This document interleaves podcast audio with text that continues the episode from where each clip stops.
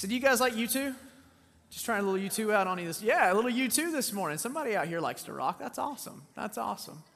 Um, I, I, love that song. That song is actually called Walk On, and it's, it's from the album All That You Can't uh, Leave Behind, which I believe was released in like um, uh, 2000, right around 2000. But the, the lyrics you just heard, that's actually the second verse of this song, and it has very much to do with what we're talking about um, this morning in week six of a road trip through Romans. Um, here's the words you just heard sung. Bono wrote these words. He says, You're packing a suitcase for a place that none of us has been, a place that has to be believed to be seen, a place that has to be believed to be seen. Yesterday, um, Stephanie and I, we spent most of the afternoon um, packing up our Explorer uh, because we're headed off to Georgia Pastor School all throughout this week. We're going to be down at St. Simon's Island with like a thousand other pastors, um, learning about all kinds of, of worship stuff this week. So it's going to be a really neat week um, with some really cool people that are going to be teaching. A guy named uh, Mark Beeson, um, who's a pastor at Granger Community Church, is going to be teaching at night. And during the day, Marcia McFee, um, who is like a renowned worship artist. She's not even like a worship director. She calls herself a worship artist. And she's a worship artist, is going to be teaching us about um, all sorts of things around worship. But uh, we spent most of yesterday afternoon anticipating this event. And so we spent most of yesterday afternoon packing. Um, we, like I said, we have an Explorer. It, it's a black Explorer, and there's lots of room in the back because you can lay down the third row of seats. Do you, do you have a third row seating in your trucks like that where you can just push all kinds of stuff in there? Well, um, when you're packing, there's a certain amount of geometry that's required, right? Like, not everybody can pack. Some of you are looking at each other like, you can't pack. Stephanie, every time I go out to the Explorer, Stephanie's like, see, I did, I did it this time. I did better than you did last time. Every time. She's like, I did better than you last time. She is better at geometry than me. And so she does. She packs the Explorer. I'm to be honest. She packs the Explorer tighter than I could ever think about packing it. Um, oh, you guys actually see this. Um, yeah, there's like, there's a printer inside of there and um, a cooler. You see the cooler there? That's a basket full of beach stuff and Stephanie's computer on top, and then those two bags kind of above the cooler. That's all my workout stuff that I'm carrying along to the beach with me. Um, I was I was so excited about going to the beach. I was like, the one thing I've got to do while I'm at the beach is ride my bike. Right? I've got this bike. And you guys learned about that last week. I had to ride my bike at the beach. And so there was a solid 15 minutes there where I, where I tried like, like anything to get my bike inside the back of that and it did not work. And so um, there, there was a solid 10 minutes after that, 15 minutes, when I was utterly dejected because I had to leave my bike behind. And leaving, leaving, your, leaving your bike behind is, is rough, y'all. I mean, I've been riding this thing like three times a week for the past year.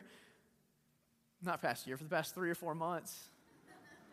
I wish it was a year for the past three or four months getting ready for this triathlon. I've been riding it like all the time, and I just couldn't believe that I was going to leave my bike behind. But we had to leave something behind because you can't carry it all with you. I mean, there's a printer inside of there. What are we going to do without a printer? Um,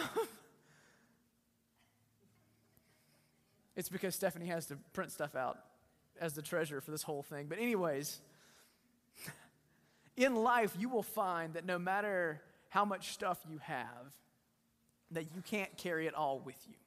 When you pack to go on vacation, as much as you will try, as hard as you think you can work to make it happen, you can't carry everything that you've got to the destination that you are going. You can't take everything, including the kitchen sink and the washer and the dryer, with you if you decide to go to the beach next week. It's just not going to happen. You can't take it all with you, there's not enough.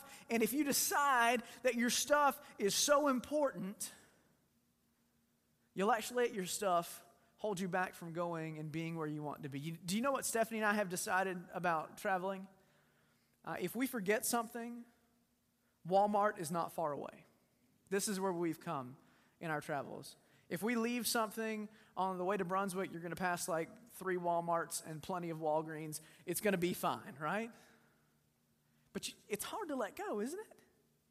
It's hard to let go of the stuff that you have. And the truth is, is that some of us, if we want to go on a journey with Christ, if we want to go to the destination, that God would have us go to, the only way we're going to get there is by letting go of some of the stuff that we've accumulated. It's only going to be by leaving some of our stuff behind that we get to go on this journey that God is calling us to be on. You've got to let go of some things in order to go on a journey with Christ. And, and some of you, you're going to have to let go of things that you think are essential. That are essential. Some of you are going to have to let go of power. Some of you are going to have to let go of popularity. Some of you are going to have to let go of position. Some of you are going to have to let go of friends or family or relationships that, that you've been in that are destructive in order to go on to a journey with Christ. Some of you, as we talked about already in this series, you're going to have to let go of your past so that you can get on with the future that God has for you. But as long as you're enamored with your stuff, as long as you are convinced that you need all of this stuff that you have, as long as that's where you are, you'll never start your journey with Christ. You'll be stuck in the driveway looking at all the cool stuff that you got that you're never going to be able to fit inside of there. It's interesting if you look in the Gospels, whenever Jesus sends out his disciples, you remember what he tells them? Tells him not to carry anything, doesn't he? Don't carry a staff. Don't carry an extra set of sandals. Don't carry two tunics. Take what you have and go. Take what you have with you and go. Let go of all of the things you think you need and go to this place that I am leading you. The reason is is because what God has for us right now is an opportunity to become a part of his kingdom and a part of his work in this world. But if we're stuck on our stuff, we can't be a part of that. We can't be a part of all that God's doing if we're so concerned about what's going to happen to the stuff that we can't leave behind. And I love the way Eugene Peterson paraphrases Paul in Romans 8 12 to 14. The words are going to be up on the screen and they're also in your bulletin. I love the way Peterson puts this in Romans 8 12 to 14. He says this He says, So you see that we don't owe this old do it yourself life one red cent. This old life, all of our stuff, you don't owe any of that stuff one red cent. There's nothing in it for us, nothing at all. The best thing that we can do is give our old life a decent burial and get on with our new life. And get on with our new life. God's Spirit beckons us. There are things to do and places to go. You see what we lose when we're bickering about what we're going to bring on our journey with Christ. What we miss out is the fact that there are places to go and things to do right now. There are places to go in Christ and for God's kingdom right now. Right now, in the present tense. God is not waiting for you to get to a place where He can finally use you. God wants to use you where you are right now. You just have to be willing to let go so that God can do work with you. Because as long as you're convinced that the bike's got to go on the trip with you, you're never going to be able to get on the road. There are things to do now and places to go now. And if you're stuck in your driveway staring at your junk, you're never going to start a journey with Christ.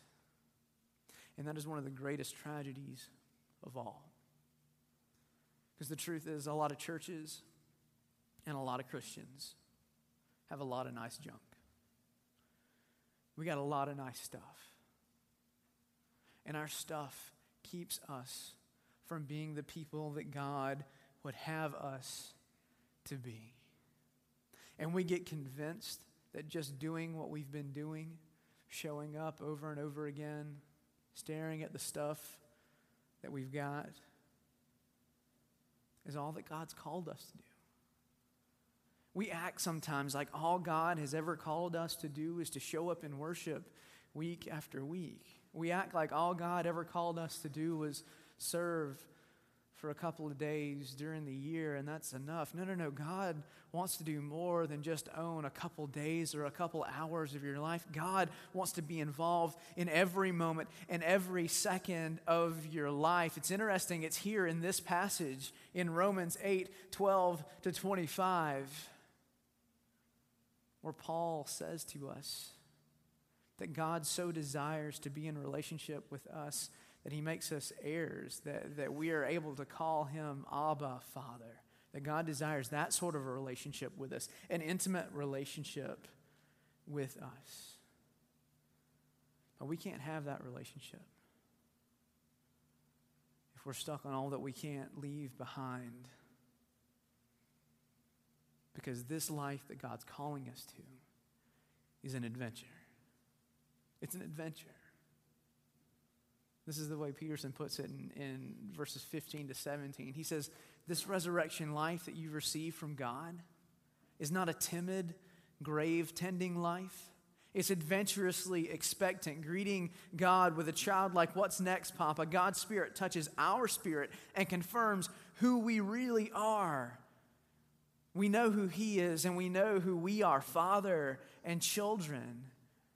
And we know we are going to get what's coming to us an unbelievable inheritance. We go through exactly what Christ goes through. And if we go through the hard times with Him, then we're certainly going to go through the good times with Him. He goes on to say, That's why I don't think there's any comparison between the present hard times and the coming good times. The world itself can hardly wait for what's coming next. Everything in creation is being more or less held back. God reins it in until both creation and all the creatures are ready and can be released at the same moment into the glorious times that God has ahead. Meanwhile, the joyful anticipation deepens. The joyful anticipation deepens. I can't believe that, that my girls are five years old and one year old now. Um, that just blows my mind because it seems like it wasn't all that long ago um, that we were patiently waiting. I said patiently, I meant eagerly waiting for their arrival.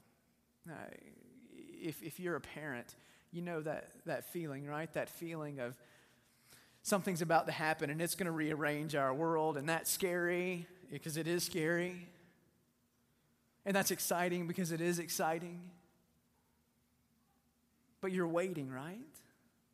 You're waiting, and you get to see your wife or yourself grow as the child grows inside of you until that moment when the baby arrives and nothing is the same. Parents, you've experienced this, right?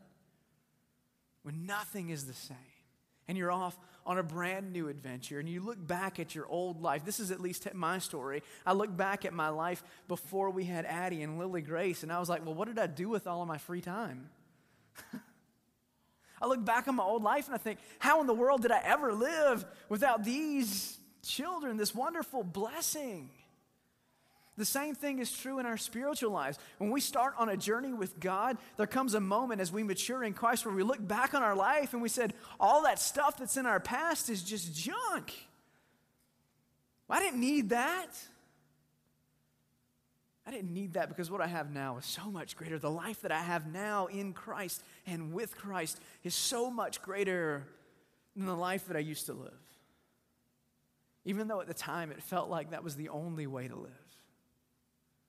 Even though at that time it felt like it was the only way to live. God calls us, calls us out on an adventure with Him.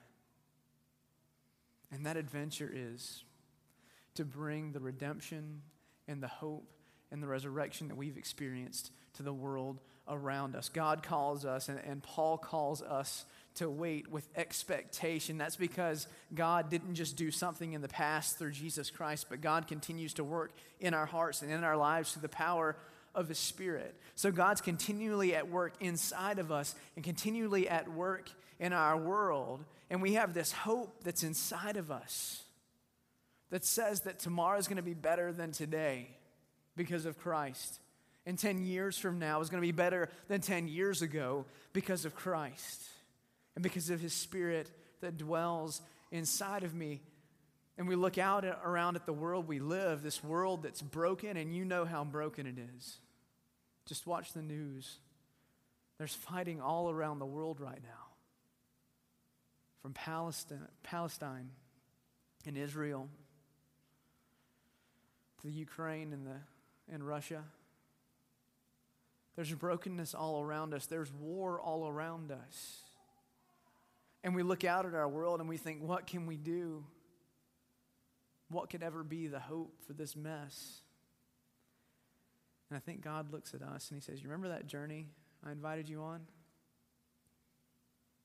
This is what that journey is all about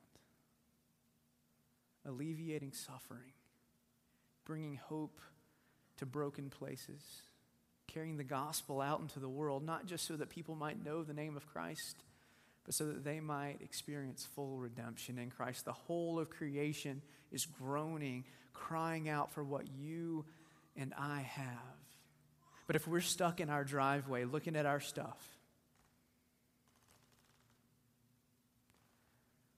we'll never bring the world what it needs because we'll never get on a journey with God. We'll never get out on the open road with Christ. See, what God wants is full redemption for the whole of creation. And that looks like this. I've got these verses from Isaiah chapter 11 that I want you to see. Uh, it begins at 11:6. Isaiah writes, "The wolf will live the lamb, with the lamb. This is what salvation for all of creation looks like. The wolf will live with the lamb, the leopard will lie down with the goat, the calf and the lion and the yearling together, and the little child will lead them. The cow will feed with the bear, their young will lie down together, and the lion will eat straw like the ox. The infant will play near the hole of the cobra, and the young child will put his hand in the viper's nest. They will neither harm nor destroy on any of my holy mountain for the earth will be full of the knowledge of the Lord as the waters cover the sea. We are called to be the ones who bear hope out into the world and the knowledge of God out into the world in which we live. We are called to call others onto this journey with Christ, this journey that's freedom, this journey that's life, this journey that's called hope. We are called to call others, to bring others along with us into this hope in this future that we have with Christ. We're not called to collect more stuff inside this building or more people inside of this building. We're called to take ourselves, each and every one of you sitting in this room, back out into the world so that others can know and share what we know and share. But if you can't leave your stuff behind, you can never get out on that journey. If you can't leave your power, your popularity, your money, your pride, your privilege, destructive relationships, destructive habits, if you can't leave that stuff behind, You'll never get to take part in that. So we want to we want to jump to the end, right? We want to jump to the last step first. We want to experience the full redemption of all things. But if we never take the first step, we'll never reach the place that God's calling us to be. We'll never become the people that God's calling us to be.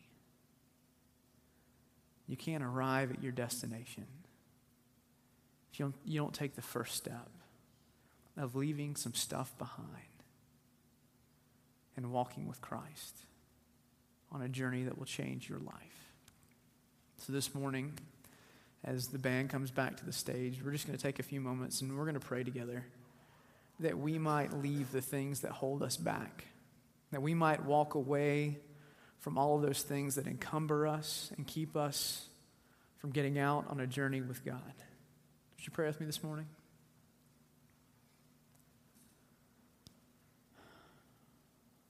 Lord, you're calling us to pack our stuff up and to get out on the road with you. And Lord, we admit that over and over again we've heard that call in our life, that we've heard you speak to us and say to us, Come on, let's go. And we've sat in our driveway trying to decide what we should take with us and what we should leave behind. Lord, help us to drop everything and to chase after you. Help us to let go of power and pride. Help us to let go of our money. Help us to let go of our privilege, of our destructive habits and attitudes. Help us to experience the fullness of your power at work in our lives through your Holy Spirit. Lord, we know, I know,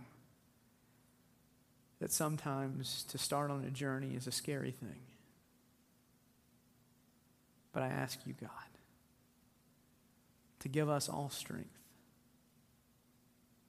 to give us all courage, to remind us of the hope that we have as your faithful followers, the hope that we have as your children who know you not as God on high,